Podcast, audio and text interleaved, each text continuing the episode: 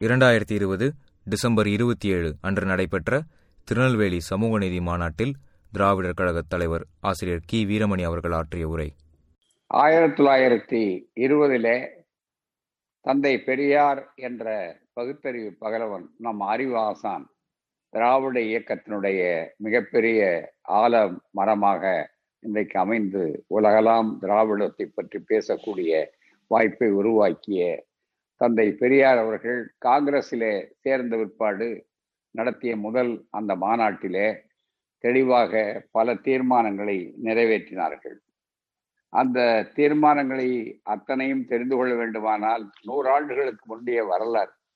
இந்த சமூக புரட்சி வரலாற்றை இளைஞர்கள் வரலாற்று ஆசிரியர்கள் சமூக ஆர்வலர்கள் அரசியல் தலைவர்கள் தெரிந்து கொள்ள வேண்டும். அதன் மூலமாக குறிப்பாக திராவிடர் இயக்க இளைஞர்கள் இதை புரிந்து கொள்ள வேண்டும் பரப்ப வேண்டும் என்ற அடிப்படையிலே அண்மையிலே நேற்று முன்தினம் வெளியிட்ட தந்தை பெரியாரின் சமூக நீதி சிந்தனைகள் என்ற நூலிலே சில சிறப்பான தொகுப்புகளை எடுத்து போட்டிருக்கிறோம். இது முன்னூறு பக்கத்திற்கு மேற்பட்ட ஒரு நூல் நல்ல தொகுப்புகள். இந்த தொகுப்பை நீங்கள் கட்டாயமாக படிக்கிற போது உங்களுக்கு கிடைக்க கிடைத்தற்கரிய அரிய புதையல் கிடைக்கும். அது அப்பேற்பட்ட ஒரு அற்புதமான வாய்ப்பை எல்லாம் எடுத்து சொல்லக்கூடிய ஒரு நிலையை உருவாக்கிய அருமை இந்த மாநாட்டை சிறப்பாக கூட்டிய இதனுடைய ஒருங்கிணைப்பாளர் அருமை எழுத்தாளர் அருமை சகோதரர் சூர்யா சேவியர் அவர்களே எனக்கு முன்னாலே சிறப்பாக தமிழகத்தினுடைய மேனாள் சட்டப்பேரவை தலைவரும் திராவிட முன்னேற்ற கழகத்தினுடைய மாவட்ட செயலாளரும் சிறந்த செயல் வீரருமான பண்பாளர் அன்பிற்குரிய அருமை சகோதரர் நம்முடைய ஆவுடையப்பன் மானமிகு ஆவுடையப்பன் அவர்கள் சுருக்கமாக தெளிவாக சொன்னார்கள். தந்தை பெரியார் அவர்களுடைய வழியிலேதான் திராவிட முன்னேற்ற கழக ஆட்சி நடைபெற்று அதன் மூலமாகத்தான் மக்கள் காலங்காலமாக இழந்த உரிமைகளை எல்லாம் மீட்டு தருவவும் விரிவாக்கி கொள்ளவும் வாய்ப்பு ஏற்பட்டது என்று சொன்னார்கள். அவர்களுக்கு என்னுடைய பாராட்டுகள். அவரை அடுத்து எனக்கு பிறகு வந்து கலந்து கொள்ள இருக்கக்கூடிய அத்துணை அறிஞர் பெருமக்களுக்கும் இதனை காணொலி மூலமாக கேட்டுக்கொண்டிருக்கக்கூடிய அறிவார்ந்த அவையினருக்கும் என்னுடைய பணிவன்பான வணக்கங்கள். அருமை தோழர்களே குறிப்பிட்ட நேரத்திலே இதை சொல்ல வேண்டும் என்பதற்காக வரலாற்று குறிப்புகளை மட்டும் நான் உங்களை ஒரு விமானத்திலே அழைத்து போய் இதுதான் திருநெல்வேலி பேட்டை இதுதான் பாளையங்கோட்டை இதுதான் இந்த புறம் என்று சொல்லக்கூடிய அளவிலே தச்சநல்லூர் என்று சுட்டி காட்டுவதைப் போல உங்களுக்கு வேக வேகமாக சில கருத்துக்களை எடுத்து சொல்ல கடமைப்பட்டிருக்கிறேன். திருநெல்வேலி சுயமரியாதை மாநாட்டிலே அதற்கு முன்னாலே நடந்த மாநாட்டிலே கூட தெளிவான தீர்மானங்களை போட்டிருக்கிறார்கள் மிக தெளிவாக.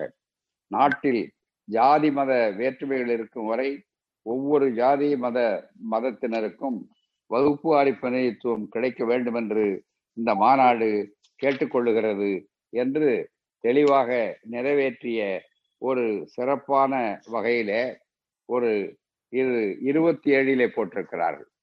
இது அதாவது இருபதுல காங்கிரஸ்ல கொண்டு போன தீர்மானங்களுடைய நிலைக்க முடியாத ஒரு சூழல் ஏற்பட்ட காரணத்தால் தான் தொடர்ந்து தந்தை பெரியார் திருநெல்வேலியிலே அதற்கடுத்து திருவண்ணாமலையிலே அதற்கு முன்னாலே திருப்பூரில் ஆயிரத்தி தொள்ளாயிரத்தி இருபத்தி ரெண்டுல அதற்கு பிறகு கடைசியாக ஆயிரத்தி தொள்ளாயிரத்தி இருபத்தி ஐந்துல காஞ்சிபுரம் மாநாட்டிலே திருவிக்கா தலைமையில் நடைபெற்ற மாநாட்டிலே எல்லாம் இடையறாது இந்த வகுப்பு உரிமை தீர்மானத்தை தான் சமூக நீதியைத்தான் ஒடுக்கப்பட்ட சமுதாயத்தினருக்கு படிப்பும் கல்வி வாய்ப்புகளும் இல்லை. நம்முடைய பிள்ளைகள் கைநாட்டு பேர்வழிகளாக நம்முடைய தாத்தாக்களும் அப்பாக்களும் மிகப்பெரிய அளவிலே இருக்கிறார்கள் என்பதற்கு அந்த கொடுமையை போக்குவதற்காகத்தான் திராவிடர் இயக்கம் தொடங்கிய அந்த பணியை. காங்கிரஸிலே இருந்து அதை செய்தால் இன்னும் அகில இந்திய அளவிலே விரிவாக வரும். இது தென்னாட்டிற்கு மட்டும்தான் என்று அவர்களிடம் தவறாக சொன்ன காரணத்தால் தான் அதற்காகவே பெரியார் அவர்கள் ஈர்க்கப்பட்டவர்கள். அப்படி ஈர்க்கப்பட்டவர்கள் சமூக நீதிதான் பெரியாருடைய முதல் குறிக்கோள் இறுதி வரையில அதைத்தான் மைய புள்ளியாக அவர்கள் கொண்டிருந்தார்கள் இதை எல்லோரும் மனதில் வாங்கிக் கொள்ள வேண்டும். பெரியார் மண் தமிழ்நாடு சமூக நீதி மண்ணன்று ஏன் சொல்லுகிறோம். சமூக நீதிக்காகவே தன்னுடைய முக்கால் நூற்றாண்டு காலத்து உழைப்பை கொடுத்தது மட்டுமல்லாமல் சமூக நீதிக்காகத்தான் நீதி கட்சி ஆயிரத்தி தொள்ளாயிரத்தி பதினாறு பதினேழுல நம்முடைய சர்பிடி Thiyagarayar doctor Natesanar T. M. Nair போன்றவர்களாலே உருவாக்கப்பட்டு மக்கள் மத்தியிலே ஒரு உரிமை கோரக்கூடிய அளவிற்கு வந்தது. நீதி வேண்டும். நீதி வேண்டும் என்று எப்போது கேட்பார்கள்? எங்கே அநீதி இருக்கிறதோ அப்போது அங்கு நீதி வேண்டும் என்று கேட்பார்கள். அந்த நீதி சமூக நீதி. கல்வி வேலை வாய்ப்புகள் எல்லாம் நூற்றுக்கு மூன்று பேராக இருந்த பார்ப்பனர்கள் நூற்றுக்கு தொண்ணூத்தி ஏழாக இருந்தவர்கள் அவர்களுக்கு வாய்ப்பு மறுக்கப்பட்டது மட்டுமல்ல அவர்கள் படிக்க கூடாதவர்களாக ஆக்கினார்கள். எதை கொடுத்தாலும் சூத்திரனுக்கு அறிவை கொடுக்க கூடாது கல்வியை கொடுக்க கூடாது. படித்த சூத்திரன் குளித்த குதிரை மதம் பிடித்த யானை இந்த மூன்றும் ஆபத்தானது என்று மனு தர்மத்திலே எழுதி வைத்திருக்கிறார்கள். வேதங்களை பிறக்கக்கூடாது படிக்கிறதை காதாலே கேட்கக்கூடாது கேட்டாலே கூட காதிலே ஈயத்தை காய்ச்சி ஊட்ட வேண்டும். அதே போல அதை யாராவது தவறி போய் படித்து விட்டால் நாக்கிலே நாக்கை அறுக்க வேண்டும் என்று எழுதியது. அத மிகப்பெரிய அளவிற்கு இதை அண்ணல் அம்பேத்கர் பாபா சாஹேப் அண்ணல் அம்பேத்கர் அவர்கள் கொடுமையாக சொல்லி எனவே என்னை படிக்க கூடாது என்று சொல்லி என்னை இழிந்த ஜாதியாக ஆக்கியது மட்டுமல்லாமல் அதன் காரணமாக என்னை உடல் உழைப்பு சமுதாயமாக ஆக்கி கொண்டு எட்டினில் தொடாதே நீ தற்குறியாக இரு கைநாட்டு பெருவழியாக இருக்கு என்று சொன்ன காரணத்தால் தான் நான் இந்த மதத்தையே விட்டு வெளியேற வேண்டும். இந்த மதம் எனக்கு தேவையில்லை. இந்த மதம் தான் சாஸ்திரத்தை சொல்லுகிறது. சாஸ்திரம் தான் என்னை படிக்காமல் த தடுக்கிறது என்பதை ஆழமாக எடுத்து சொன்ன காரணத்தினாலே தான் அதற்கு முன்னால் அதை சுட்டி காட்டியது அம்பேத்கர் அவர்கள் பொது வாழ்க்கைக்கு வருவதற்கு முன்னாலே தென்னாட்டிலேயே ஜோதிபா புலே அவர்கள் மகாராஷ்டிரத்திலே அங்க செய்த பணி. அங்கே இன்னொரு பக்கத்திலே மிகப்பெரிய அளவிற்கு நீதி கட்சி அதை செய்ய ஆரம்பித்தது. நீதி கட்சிக்கு போட்டியாக அன்றைக்கு பார்ப்பனர்கள் சென்னை மாகாண சங்கம் என்ற ஒரு ஒன்றை உற்பத்தி செய்தார்கள். அப்போது பெரியார் நேரடியாக காங்கிரஸில் சேரவில்லை. ராஜகோபாலாச்சாரியார் சேலத்திலே நகரசபை தலைவர். இவர் மற்ற இடங்களிலே இருக்கிறார். உடனடியாக அவருடைய நட்பு ஏற்பட்டவுடனே சொன்னார் அகில இந்திய அளவிலே நாம் சுதந்திரம் பெற்று விட்ட உடனே இது எல்லோருக்கும் இந்தியா முழுவதுக்கும் கொண்டு வரலாம் என்ற உடனே அதை நம்பி தந்தை பெரியார் காங்கிரஸிலே சேர்ந்தார். நன்றா அதற்கு முன்னாலே மாகாண சபை என்று சொல்லுவதிலே எதற்கு சொன்னார்கள் நீதி கட்சிக்கு செல்வாக்கு வருகிறது. எப்படி திராவிட முன்னேற்ற கழகத்துக்கு இப்போது செல்வாக்கு வருவதை அழித்துவிட்டு வடபுலத்தில இருந்து வரக்கூடிய கட்சிகள் எப்படியாவது தாங்கள் வருகிறோமோ இல்லையோ இவர்கள் வரக்கூடாதுன்னு நினைத்தார்களோ அதே போல அந்த நேரத்துல பயன்படுத்திய போது இது பார்ப்பனர்கள் தான் இருக்கிறார்கள் என்று தெரிந்தவுடனே அதை மாற்றி காட்டுவதற்காக பார்ப்பன அல்லாத தலைவர்கள் தேவைப்பட்டார்கள். அப்படி தேவைப்பட்ட போதுதான் பெரியாரை அவர்கள் பிடித்தார்கள். திருவிக்காவை பிடித்தார்கள். டாக்டர் வரதராயல் நாயுடுவை பிடித்தார்கள். மற்றவற்ற தலைவர்கள் பார்ப்பர் அல்லாத தலைவர்களை கொண்டு சிலரை எல்லாம் வைத்து சென்னை மாகாண சபை மெட்ராஸ் பிரசிடென்சி அசோசியேஷன் என்று அதே காலகட்டத்திலே இதே வகுப்புரிமை ஐம்பது சதவீத இடஒதுக்கீடு எல்லாம் நாங்கள் ஏற்றுக்கொள்கிறோம் என்று அதிலே அவர்கள் தீர்மானம் போட்டார்கள். அது ரெண்டரை ஆண்டு கூட இல்லை. ஆனால் நீதி கட்சியைத்தான் மக்கள் நம்பினார்கள். இதே நிலைதான் வருகின்ற காலத்திலும் தெளிவாக இருக்கிறது. அவர்களுக்கு எது உண்மை எது போலி எது நல்ல நாணயம் எது கள்ள நாணயம் என்று அவர்களாலே புரிந்து கொள்ளக்கூடிய ஆற்றல் அன்றைக்கும் தமிழ் மக்களுக்கு உண்டு இன்றைக்கும் தமிழ் மக்களுக்கு நாளைக்கும் உண்டு என்பதற்கு அடையாளம். எனவே காங்கிரசிலே தந்தை பெரியார் அவர்கள் சேர்ந்து அதை செய்யலாம் என்று நினைத்து தீர்மானம் கொண்டு போனார். அப்படி கொண்டு வந்த தீர்மானம் முதல் முறையாக திருநெல்வேலியிலே தான் ஆரம்பித்து இன்றைக்கு நூறாண்டு விழாவை நம்முடைய நண்பர்கள் ஏற்பாடு செய்திருக்கிறார்கள் சூர்யா போன்றவர்கள். பாராட்ட தகுந்த ஒரு நூற்றாண்டு விழா. அந்த நூற்றாண்டு விழாவிலே அப்படி வந்துகிற போது நண்பர்களை என்ன நடந்தது என்பதை தமிழர் தலைவர் என்று சாமி சிதம்பரனார் அவர்கள் எழுதி நாம் வெளியிட்ட பல பதிப்புகள். பல லட்சம் பிரதிகள். இதுதான் பெரியாருடைய வாழ்க்கை வரலாற்றுடைய முதல் பாகம். இதுல இருக்கக்கூடிய ஒரு பகுதி எழுபத்தி ஆறாவது பக்கத்துல இருக்கக்கூடிய ஒரு செய்தியை இளைஞர்கள் தெரிந்து கொள்ள வேண்டும். ஆயிரத்தி தொள்ளாயிரத்தி இருபதில் நடந்த திருநெல்வேலி மாநாட்டில் ஈவேரா அப்போதெல்லாம் பெரியார் என்ற பட்டம் கிடையாது. ஏனென்றால் ஆயிரத்தி தொள்ளாயிரத்தி முப்பத்தி எட்டுலே தான் அந்த பட்டத்தை மகளிர் அதுவும் மரமிலடிகளாருடைய மகள் நீலாம்பிகை அம்மையார் அவர்கள் மீனாம்பாள் சிவராஜ் போன்ற அம்மையார் அவர்கள் இன்னும் ஏராளமான தாய்மார்கள் சென்னையிலே கூடி கொடுத்த பட்டம் என்பது உங்களிலே பலருக்கு நினைவிருக்கும். ஆயிரத்தி தொள்ளாயிரத்தி இருபதில் நடந்த திருநெல்வேலி மாநாட்டில் ஈவேரா வகுப்புரிமை தீர்மானத்தை விஷயாலோசனை கமிட்டியில் ஆறு ஓட்டுக்களை அதிகமாக பெற்று நிறைவேற்றினார். நண்பர்களை இங்கே ஒன்றை சொல்ல வேண்டும். ஒரு மாநாடு நடத்தினால் அந்த காலத்தில் அரசியல் மாநாட்டில தீர்மானங்களை பலரும் கொடுப்பார்கள். என்னென்ன தீர்மானம் அங்கே கொண்டு வரப்பட வேண்டும்? என்னென்ன தீர்மானம் நிறைவேற்றப்பட வேண்டும் என்று சொல்வார்கள். அந்த அதற்கு ஒரு அதை பரிசீலிப்பதற்கும் இந்த தீர்மானங்கள் எல்லாம் முன்மொழியலாம். இந்த தீர்மானங்கள் முன்மொழிய தேவையில்லை இதை ஏற்றுக்கொள்ள வேண்டிய அவசியம் இல்லை என்று நிராகரிப்பார்கள். அப்படி வருகின்ற அந்த அதற்கு ஒரு குழு அமைப்பார்கள் மாநாட்டுக்கு. அந்த குழுவுக்கு பெயர் சப்ஜெக்ட்ஸ் கமிட்டி என்று அதற்கு பெயர். தீர்மானத்துல என்னென்ன இருக்கு? அது விஷயாலோசனை கமிட்டி என்று அந்த காலத்து தமிழிலே விஷயாலோசனை கமிட்டி என்று பெயர். எனவே பெரியார் கொடுத்த தீர்மானத்தை அவர்கள் எல்லோரும் சேர்ந்து அதிலே பார்ப்பனர்களும் இருக்கிறார்கள் மற்றவர்கள் இருக்கிறார்கள் தேசியவாதிகள் இருக்கிறார்கள். அந்த தீர்மானத்தை வகுப்புரிமை தீர்மானத்தை பெரியார் கொடுக்கிறார். கொடுத்து மிகப்பெரிய அளவில் அதை அந்த விஷயாலோசனை கமிட்டியில ஏற்றுக்கொள்ளுகிறார்கள். ஆறு ஓட்டுகள் கூட அதிகமாக. ஆறு ஓட்டுகள் குறைவானவர்கள் மைனாரிட்டிகள் எனவே மெஜாரிட்டியா அதை நிறைவேற்றலாம் நிறைவேற்ற வேண்டும். அதன் மூலம்தான் காங்கிரசுக்கும் பலத்தை உண்டாக்க முடியும். சமூக நீதி நிலைநாட்ட முடியும். ஏனென்றால் அதே காலகட்டத்தில நீதி கட்சி வெற்றி பெறுகிறது இன்னொரு பக்கத்துல. எனவே நீதி கட்சி வளர்ந்து கொண்டிருக்கிறது அரசியல் கண்ணோட்டமும் அதில் உள்ளே இருக்கிறது. அந்த வகையில வருகிற போது அதற்கு சமூக நீதி தான் அடிப்படையாக இருக்கிறது. அந்த சமூக நீதி தீர்மானத்தை நாம் போட்டு விட்டால் மக்கள் நம் பக்கம் இருப்பார்கள் என்ற எண்ணமும் உள்ளோட்டமாக நிச்சயமாக இருந்திருக்கலாம். அதன் காரணமாகத்தான் ஆயிரத்தி தொள்ளாயிரத்தி இருபதில் திருநெல்வேலி மாநாட்டில் ஈவேரா வகுப்புரிமை தீர்மானத்தை விஷயாலோசனை கமிட்டியில் ஆறு ஓட்டுகள் அதிகமாக பெற்று நிறைவேற்றினார். மாநாட்டில் தலைவர் யார் பாருங்க அதான் கவனிக்கணும். மாநாட்டில் எஸ். சீனிவாஸ் ஐயங்கார். அவர் பிரபலமா அட்வொகேட் ஜெனரலா இருந்தார் காங்கிரஸ் தலைவராக இருந்தார் பிறகு வந்து சுயராஜ்யா கட்சிக்கு போனார். ஆவணி மாநாட்டுக்கே கூட ஒரு வரவேற்பு தலைவர் அம்புஜம்மாள் ஒரு அம்புஜம்மாளுடைய அப்பா அவர் போராமை எனவே மயிலாப்பூர்ல இருக்கக்கூடிய ஐயங்கார் பிரபல வக்கீல் அவர். எஸ் சீனிவாஸ் ஐயங்கார் இது பொது நலத்துக்கு கேடு என்று அனுமதிக்க மறுத்து விட்டார். எப்படி ஆயிரத்தி தொள்ளாயிரத்தி இருபத்தி ஐந்தில் திருவிக்காவை தூண்டிவிட்டு பெரியாருடைய தீர்மானம் இதே மாதிரி விஷயாலோசனை கமிட்டியிலே ஏற்றுக்கொள்ளப்பட்ட விற்பாடும் கூட முதல் நாள் எடுக்காமல் இரண்டாவது நாளும் எடுக்காமல் மாநாடு முடிகிற போது பெரியார் கோவப்பட்டு கேட்டுத்தான் வெளியே வந்தார்ன்ற வரலாறு உங்களிலே பலருக்கு தெரிந்திருக்கலாம். இந்த புத்தகத்தை மற்ற பெரியார் வரலாறு தெரிந்தவர்களுக்கு. இதேதான் முதலிலே நடந்திருக்கிறது.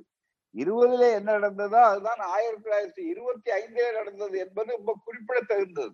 ஏனென்றால் உயர்ஜாதி பார்ப்பவர்கள் நமக்கு ஒன்றும் தனிப்பட்ட முறையிலே அவர்கள் மீது வெறுப்பு இல்லை. ஆனால் அவர்கள் மற்றவர்கள் படிக்கக்கூடிய வாய்ப்பை மற்றவர்கள் உதவி பெறக்கூடிய வாய்ப்பை எப்படி மறுத்து வந்திருக்கிறார்கள்? ஏன் இந்த இயக்கம் பார்ப்பன அல்லாதார் இயக்கமாக இருக்கிறது? இன்றைக்கு கூட ஏன் திராவிட முன்னேற்ற கழகம் வெற்றி பெறக்கூடாது என்று அவர்கள் ஒற்றை காலில் இருக்கிறார்கள்? அவர்களுக்கு ஆதரவு இல்லையானாலும் எப்படி மற்றவர்களை எல்லாம் தூண்டி விடுகிறார்கள்? எப்படி விபீஷணர்களை தேடுகிறார்கள்? அனுமார்களை எப்படி துணை பிடிக்கிறார்கள் இதே காலகட்டத்திலே தான் அன்றைக்கு நடந்திருக்கிறது. தி மோடஸ் ஆப்ரண்டி என்று சொல்லக்கூடிய முறை இருக்கிறத. அது அந்த காலத்திலிருந்து இன்று வரையிலே ஒரே மாதிரிதான். அதனால்தான் அண்ணா அவர்கள் தெளிவாக சொன்னார் ஆரிய மாயை. அந்த மிகப்பெரிய அளவுக்கு பேசுனா இரண்டுடையாய் போற்றி போற்றி தந்திர மூர்த்தி போற்றி தாசரதம் தலைவா போற்றி வஞ்சக வேந்தே போற்றி என்ற அண்ணா அவர்கள் எழுதிய நூலை ஆரிய மாயை படித்தால் உங்களுக்கு இந்த முறை தெரியும். அதை பாருங்கள். எனவே சீனிவாச ஐயங்கார் இந்த பொது நலத்துக்கு கேடு என்று அனுமதிக்காமல் மறுத்து விட்டார். ஆயிரத்தி தொள்ளாயிரத்தி இருபத்தி ஒன்னில் தஞ்சாவூர் மாகாண மாநாட்டில் பிரயோகித்தார். அது சமயம் சிஆர் அவர்கள் ராஜகோபாலாச்சாரிய அவர்கள் கொள்கையாக வைத்துக் கொள்வோம் தீர்மான ரூபமாக வேண்டாம். அவர் ரொம்ப தந்திரசாலி. யார்? ராஜகோபாலாச்சாரியார் ராஜாஜி. அதெல்லாம் தீர்மானமா போட வேண்டாம் ஏன்னா அது எதிர்ப்பு வருதுன்னு உடனே அவர் இந்த மாதிரி வெளிப்படையா காட்ட வேண்டாம். அதை சும்மா கொள்கையா பேசலாம். தீர்மானமா போட வேண்டாம் என்று சொன்னார். அதே மாதிரி ஆயிரத்தி தொள்ளாயிரத்தி இருபத்தி ரெண்டில் திருப்பூரில் நடந்த மாகாண மாநாட்டில் ஈவேரா பிரேமித்தார். மறுபடியும் விடலை பெரியார். ஒவ்வொரு மாநாட்டிலையும் சொல்றாரு. முதல்ல திருநெல்வேலி ரெண்டாவது தஞ்சாவூர் அப்புறம் மூணாவது திருப்பூர். திருப்பூரில் நடந்த மாகாண மாநாட்டிலும் ஈவேரா பிறவித்தார். அப்போது நடந்த வாதத்தில் தான் ஈவேரா கோபமடைந்து மனுதர்ம சாஸ்திரத்தையும் ராமாயணத்தையும் நெருப்பில் போட்டு கொளுத்த வேண்டும் என்றும் என்றார். ஏன்னா சம்பூகன் சூத்திரன். அவன் தவம் செய்யக்கூடாது. அவன் தலையை வெட்டணும். பிராமண குழந்தை அதனாலதான் இறந்ததுன்னு சொல்றான். ஆகவே இந்த இது ஜாதியை வலியுறுத்துறது அதே மாதிரி சூத்திரன் படிக்க கூடாது சூத்திரன் நாக்க அறுக்கணும். என்று சொல்லக்கூடிய அளவு எதை கொடுத்தாலும் சூத்திரனுக்கு கல்வி உரிமை கிடையாதுன்னு சொன்ன உடனே காங்கிரஸில் இருந்த போது நன்றா கவனிக்கணும். சுயமரியாதை இயக்கம் தொடங்கிய விற்பாடுல பெரியார் வந்து காங்கிரஸ் இருந்த போது ராஜகோபாலாச்சாரியார் போன்ற தலைவர்களை பார்ப்பன தலைவர்களை வைத்துக் கொண்டே பேசினார். இந்த திருப்பூர்ல நிறுத்து சொன்னார் இதனால அங்க கலவரம் ஏற்பட்டது. ஏன்னா காங்கிரஸுக்குள்ளேயே விஜயராகவாச்சாரி என்றார் கலவரம் திரு விஜயராகவாச்சாரி அடங்கி விட்டார். உடனே பார்ப்பன அல்லாத வேகமாக அவர் பேசுறது நியாயம் தானே? பெரியார் சொல்றது ஜாதியை ஒழிக்கணும் அல்லது நம்ம தடுக்கணும்னாக்கா அவன் ராமன் செய்யறது நியாயமா? இன்னமும் அந்த கேள்விக்கு பதில் கிடையாது. கூறாம இன்னமும் ஆர் எஸ் எஸ் தலைவர் மோகன் பகத்தை பார்த்து அந்த கேள்வியை கேட்கிறார்கள். ஆர் எஸ் எஸ்ல இருந்து வெளியே ஏறிய தலைவர்கள். ராமன் சம்பூகன் தலையை வெட்டினானே எதற்காக? என்ன காரணம்? சூத்திரன் தவம் செய்யக்கூடாது. பிராமணனுக்கு காரணம் மனிதர்மத்தில் எழுதுறான் ஞானியானாலும் மூடனானாலும் தெளிவாக பிராமணன் சூத்திரனுக்கு பிராமணனே தெய்வம். நேரடியாக பிராமணனை தொழக்கூடாது அவன் வேற ஒன்றும் செய்யல. நேர தவம் பண்ணான். கடவுளை பார்க்கணும்னு அதுக்காக என்னுடைய பிராமண குழந்தை இறந்து விட்டது என்று ராமராஜன் சொன்ன ராமன் வந்து கழுத்தை வெட்டிட்டாங்கிறதா அந்த உத்தரகாண்டத்துல இருக்கிற கதை. ஆகவே ராமராஜ்யத்துல இப்படி நடந்தது என்பதற்காகத்தான் அதை சொன்ன உடனே ஆகவே தான் மனு தர்மத்துல இருக்கிறது தானே சொன்னார். அப்ப ஜாதியை ஒழிக்கணும்னா நம்ம எப்படி வந்து அதை முடியும்னு ஐயா கேட்டார். எப்போ கேட்டாரு? இருபதுலயே கேட்டார் இருபத்தி ரெண்டுலயே திருப்பூர்ல ராஜகோபாலாச்சாரியார் போன்றவர்கள் மற்றவர்கள் அந்த கேள்வி இன்று வரையில திராவிட இயக்கம் தான் அதுக்கு விடை கண்டு கொண்டிருக்கிறது நடைமுறைப்படுத்திக் கொண்டிருக்கிறது உடனே. ஆயிரத்தி தொள்ளாயிரத்தி இருபத்தி மூணில் சேலம் மாகாண மாநாட்டில் பிரேரித்தார் வகுப்புரிமையை. அதே போல கழகமா போல இருந்தது. ஜார்ஜ் ஜோசஃபும் அவர் ஜார்ஜ் ஜோசப் மதுரையில் இருந்தவர் அதுக்கு முன்னால அவர் தான் வைக்கம் போராட்டத்தை நடத்தியவர். ஜார்ஜ் ஜோசஃபும் டாக்டர் நாயுடுவும் நாயுடுங்கிறவர் நாகர்கோயில்ல இருக்கிறார். மிகப்பெரிய அளவுக்கு டாக்டர் எபெருமாள் நாயுடு. அவர் அந்த வைக்கம் போராட்டத்திலே கலந்து கொண்ட டாக்டர் நாயுடுவும் வரதராயல் நாயுடு இங்க இங்க வரதராயல் நாயுடுவும் நிறுத்தி விட்டார்கள். ஆயிரத்தி தொள்ளாயிரத்தி இருபத்தி நாலில் திருவண்ணாமலையில் இருபத்தி நாலுல பாருங்க எத்தனை வருஷம்? திருநெல்வேலி தான் இங்கு முதல்ல பூஜை போட்டது.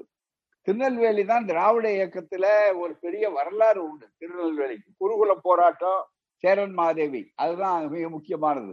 எனவே அந்த நிலையில நீங்க இன்னைக்கு தொடங்கி இருக்கீங்க பாருங்க வாழ்த்துக்கள் உங்களுக்கு. நீங்கன்னா ஒரு புதிய வரலாறு. இளைஞர்கள் புதிய திருப்பத்துக்கு வந்திருக்கிறாங்க. நம்முடைய இயக்க தோழர்கள் என்பவங்க வெறும் பதவிக்காக வந்த இயக்கம் அல்ல. இது மான வாழ்வுக்காக. நீங்கள் கலைஞர் அவர்களை ஒரு வரியில நீங்கள் உங்களை விமர்சித்துக் கொள்ளுங்கள்னு சொன்ன நேரத்துல கலைஞர் என்ன சொன்னாருங்கிறத இளைஞர் ஞாபகத்தை வைத்துக் கொள்ளணும் ஒரு வரியில உங்களை விமர்சனித்துக் கொள்ளுங்கன்னா மானமிகு சுயமரியாதைக்காரர். கலைஞர் சொன்னது மானமிகு சுயமரியாதைக்காரர். இதுல எல்லாமே அடங்கி போச்சு பூராமே. சமூக நீதி அடங்கி போச்சு ஜாதி ஒழிப்பு அடங்கி போச்சு பெண்ணடிமை ஒழிப்பு போச்சு பகுத்தறிவு சிந்தனைகள் அடங்கி இருக்கு இது அத்தனையும் அடங்கி இருக்கக்கூடிய அளவுல வாய்ப்பு இருக்கிறது. மிகப்பெரிய அளவிற்காகவே இருபத்தி மூணில் சேலம் மாகாண மாநாட்டில் பிரேபித்தார் கலகமாகும் போல் இருந்தது. இருபத்தி நாலில் திருவண்ணாமலையில் ஈவேரா தலைமையில் மாகாண மாநாடு என்றாலும் எஸ். சீனிவாசயங்கார் வகுப்புவாரி உரிமைத்தினார் தலைவரே மாநாட்டுக்கு பெரியார்.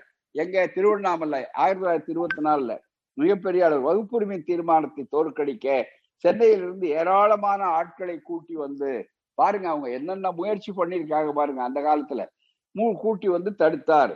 நின்று போய்விட்டது உடனே. அவங்க சூழ்ச்சி சூழ்ச்சி சூழ்ச்சி. ஏன்னா அவர்கள் சூழ்ச்சியினாலே வென்றவர்களே தவிர அறிவாலே அவர்கள் பலத்தினாலே அறிவின் பலத்தினாலே நியாயத்தின் பக்கம் அவர்கள் நின்றதுனாலே நீதியின் பக்கத்தினாலே அன்று முதல் இன்று வரை அவர்கள் வெற்றி பெற்றதில்லை.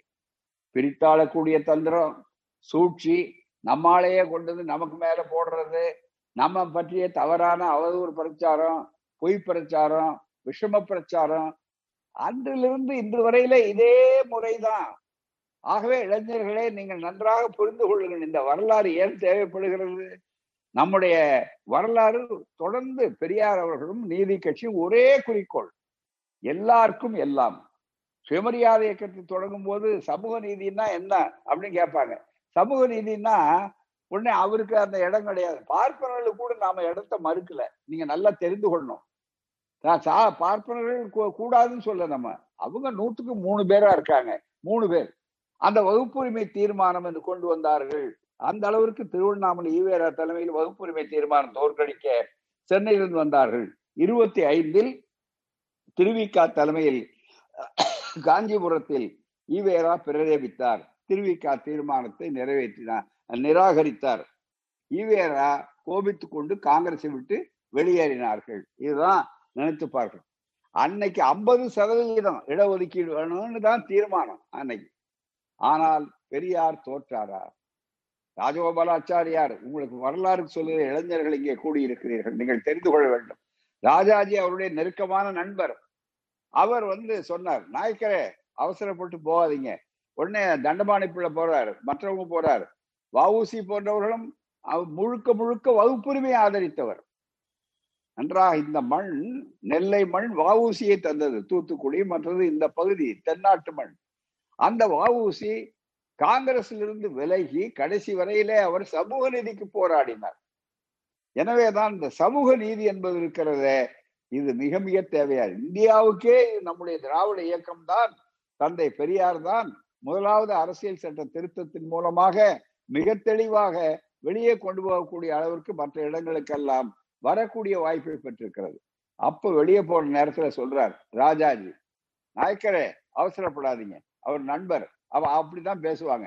நாயக்கரே என்னார் அப்புறம் அவர்களுக்கே உரிய முறை. முதல்ல வந்து என்ன பண்ணுவாங்க? கீழே இறங்கி பார்ப்பாங்க. அடுத்தபடியா கொஞ்சம் மிரட்டுவாங்க. அதுதான் மிக அதுவும் தான் இன்னைக்கும். ஆகான் மிரட்டி பார்ப்பாங்க. நாயக்கரே நீங்க வெளியே போய் யாரோட மோத போறீங்க தெரியுங்களா? காங்கிரஸ் கட்சியோட. எங்களோட மோத போறீங்க.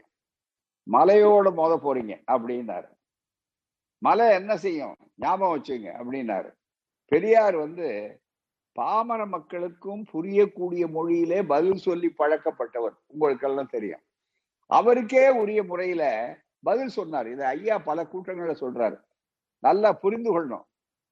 மலை தானே? பரவாயில்ல. நான் சாதாரண ஆள் தான். மலைய மயிரை கட்டி இருக்கிறேன் வந்தா மலை போனா போகட்டும் இன்றைக்கு மலை அசைந்ததா இல்லையா? நன்றாக நினைத்து பார்க்க வேண்டும். அந்த ஐம்பது சதவீதம் அல்ல நண்பர்களே அதே தமிழ்நாட்டில் பெரியார் மறைந்த பிற்பாடு பல ஆண்டுகளுக்கு பிறகு அறுபத்தி ஒன்பது சதவீத இடஒதுக்கீட்டுக்காக எப்படி பெரியார் காலத்தில் முதலாவது அரசியல் சட்ட திருத்தம் வகுப்புரிமை செல்லாது என்று வந்தபோது அதை செல்லும்படியாக வைத்து மிகப்பெரிய அளவுக்கு அண்ணா போன்றவர்கள் காமராஜர் போன்றவர்கள் ஆதரவு கொடுத்து அது சட்டமாயிற்றோ அரசியல் சட்ட திருத்தம் வந்தது. தமிழ்நாட்டுக்கு மட்டுமிருந்த வகுப்புரிமை இந்தியா முழுவதற்கும் வருவதற்கு அந்த அரசியல் சட்டம் முதல் சட்ட திருத்தம் வழி வழிவகுத்தது. அதே போலத்தான் அதுக்கு பிறகு எந்த ஐம்பது கூடாதுன்னு சொன்னார்களோ அந்த ஐம்பதுக்கு மேல அறுபத்தி ஒன்பது சதவீதம் இன்னைக்கு தமிழ்நாட்டுல இருக்கு. தமிழ்நாட்டுல இருப்பது மட்டுமல்ல நம்முடைய அருமை மேனாள் சபாநாயகர் அவர்கள் சிறந்த வழக்கறிஞரும் கூட. நாங்களெல்லாம் வழக்கறிஞர் உங்களில் பலர் வழக்கறிஞர்கள் இங்கே இருக்கிறீர்கள். உங்களுக்கு தெரியும் சட்டபூர்வமாக இருப்பது.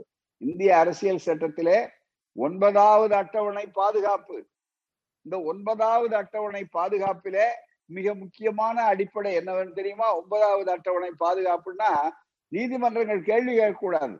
முதல் முறையாக ஒரு சமூக நீதி சட்டம் ஒன்பதாவது அட்டவணை பாதுகாப்போடு இருக்கக்கூடியது அறுபத்தி ஒன்பது சதவீத இடஒதுக்கீடு. இதற்கு பெயர் குறித்து வைத்துக் கொள்ளுங்கள். எழுபத்தி ஆறாவது அரசியல் சட்ட திருத்தம்.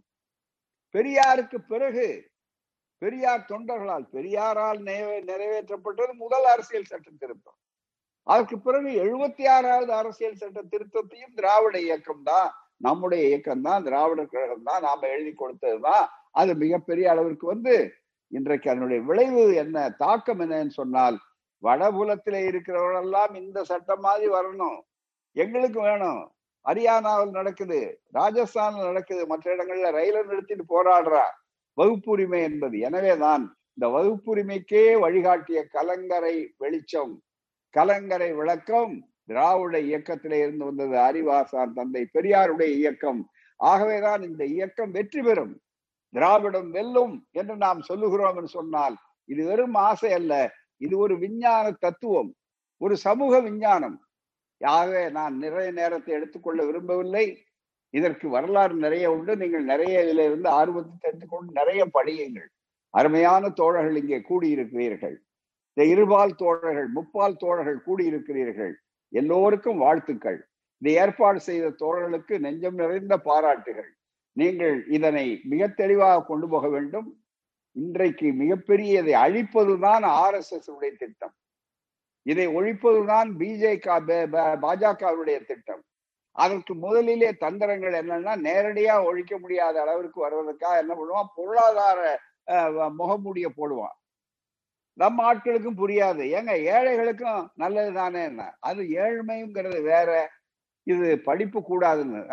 அதனால அது வறுமை ஒழிப்பு திட்டம் அல்ல இடஒதுக்கீடு என்பது வறுமை ஒழிப்புக்கு அல்ல. ஸ்காலர்ஷிப் கொடுங்க.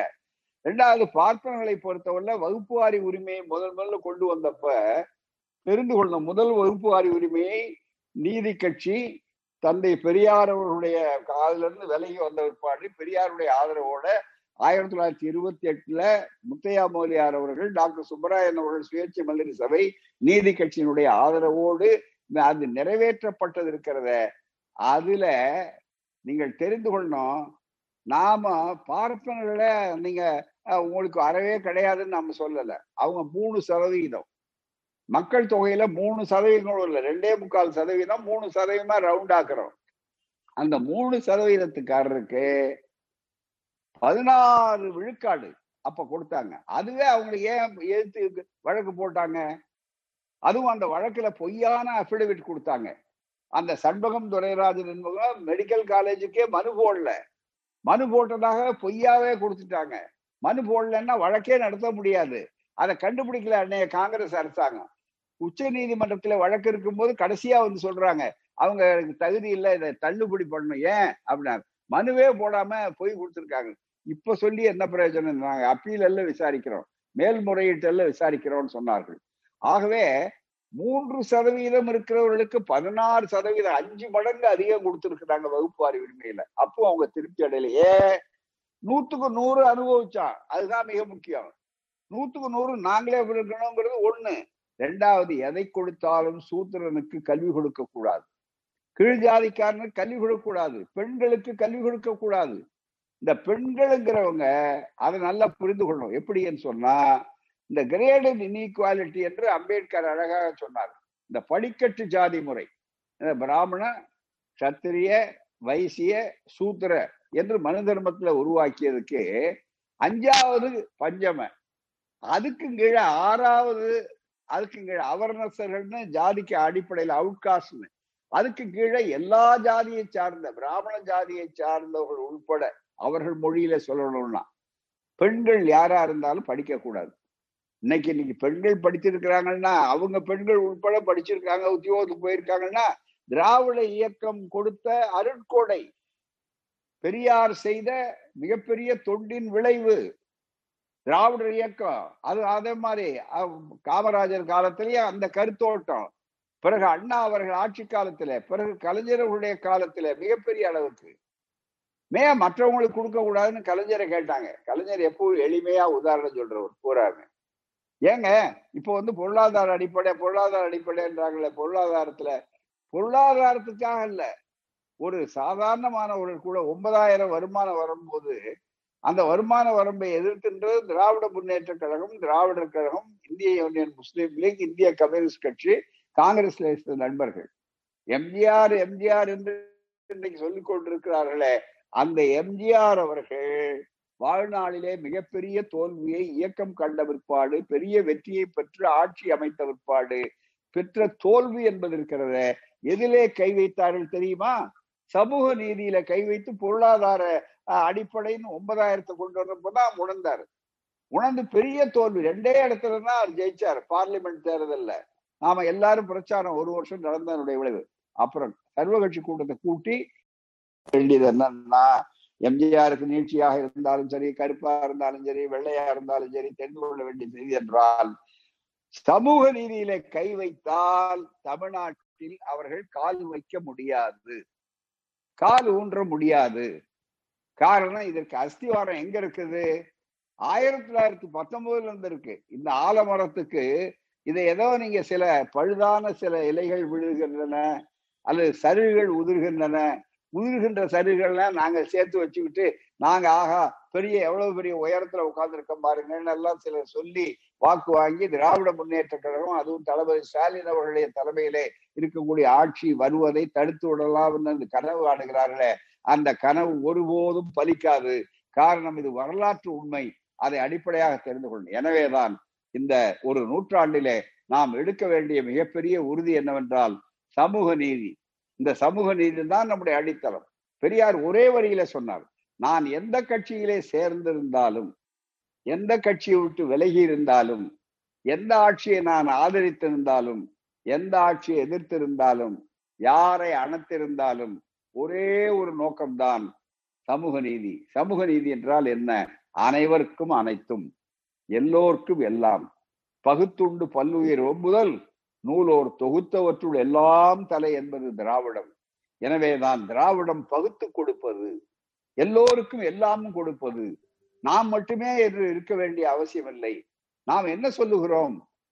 பசியேப்பக்காரர்களுக்கு முன்னாலே பந்தியிலே கொடு. புளியப்பக்காரர்களை கொஞ்சம் பின்னாலே உட்காரவை அவ்வளவுதான் தவிர இல்லை. காலங்காலமா அவன் சாப்பிட்டு அஜீரணத்துல இருக்கான். நாம பட்னி கிடக்கிறோம். பட்னி கிடக்கிறவனுக்கு வாய்ப்பை கொடு. அந்த பட்டினி கிடக்கிறவர் யார்? இந்த மண்ணுக்குரியவன் இந்த உழைப்பவன். ஆகவேதான் வகுப்புரிமை என்பது இருக்கிறதே சமூக நீதி இடஒதுக்கீடு என்று சொல்லுகிறோம். இது மட்டுமல்ல நண்பர்களே தனியார் துறையிலும் இடஒதுக்கீடு தேவை. இதுதான் மிக ஏன்னா பொதுத்துறையெல்லாம் இப்ப தனியார் துறை ஆக்கி கொண்டிருக்கிறார்கள் இந்த திட்டம். இது ஒரு சூழ்ச்சி திட்டம். தனியார் துறையில இடஒதுக்கீடு கொடுக்க முடியுமான்னு கேட்கிறாங்க அமெரிக்காவே முதலாளித்துவ நாடு. அதுல தனியார் துறை தான் எல்லாமே.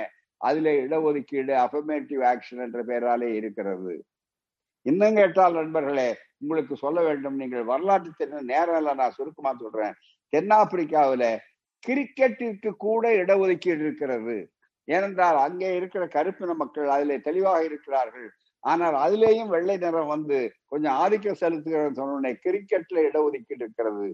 நீண்ட காலமாக இப்போது இல்லாமல் இப்போதுதான் சின்னப்பம்பட்டியை சேர்ந்த நடராஜன்கள் இப்போது கிரிக்கெட்ல வரக்கூடிய வாய்ப்பு வந்திருக்கிறது என்றால் கருப்பு கூட உள்ளே வரக்கூடிய அளவிற்கு வருவதற்கு வாய்ப்பு அவர்கள் படித்தார்கள். சமூக நீதி என்பதுதான்.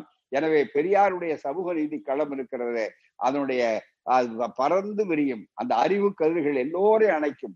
எங்கெல்லாம் இருட்டு இருக்கிறதோ எங்கெல்லாம் அறியாமை இருட்டு இருக்கிறதோ எங்கெல்லாம் கல்லாமை இருக்கிறதோ எங்கெல்லாம் போதாமை இருக்கிறதோ அங்கெல்லாம் நாம் இந்த சமூக நீதி தான் ஒரே விடை.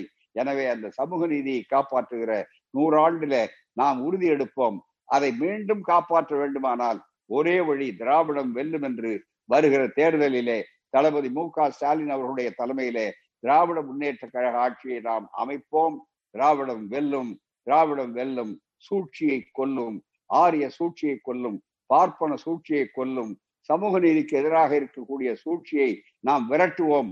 அதன் மூலமாக வெற்றி பெறுவோம் என்று உறுதி எடுங்கள். அதுதான் இந்த மாநாட்டினுடைய மிக முக்கியமான அடித்த அடிநாதமாக இருக்க வேண்டும் என்று கேட்டு வாய்ப்பளித்த உங்களுக்கு நன்றி கூறி இதை துவக்கி வைக்கிறேன். நன்றி வணக்கம். வாழ்க பெரியார் வாழ்க திராவிடம் திராவிடம் வெல்லும். வணக்கம் நன்றி தோழர்களே.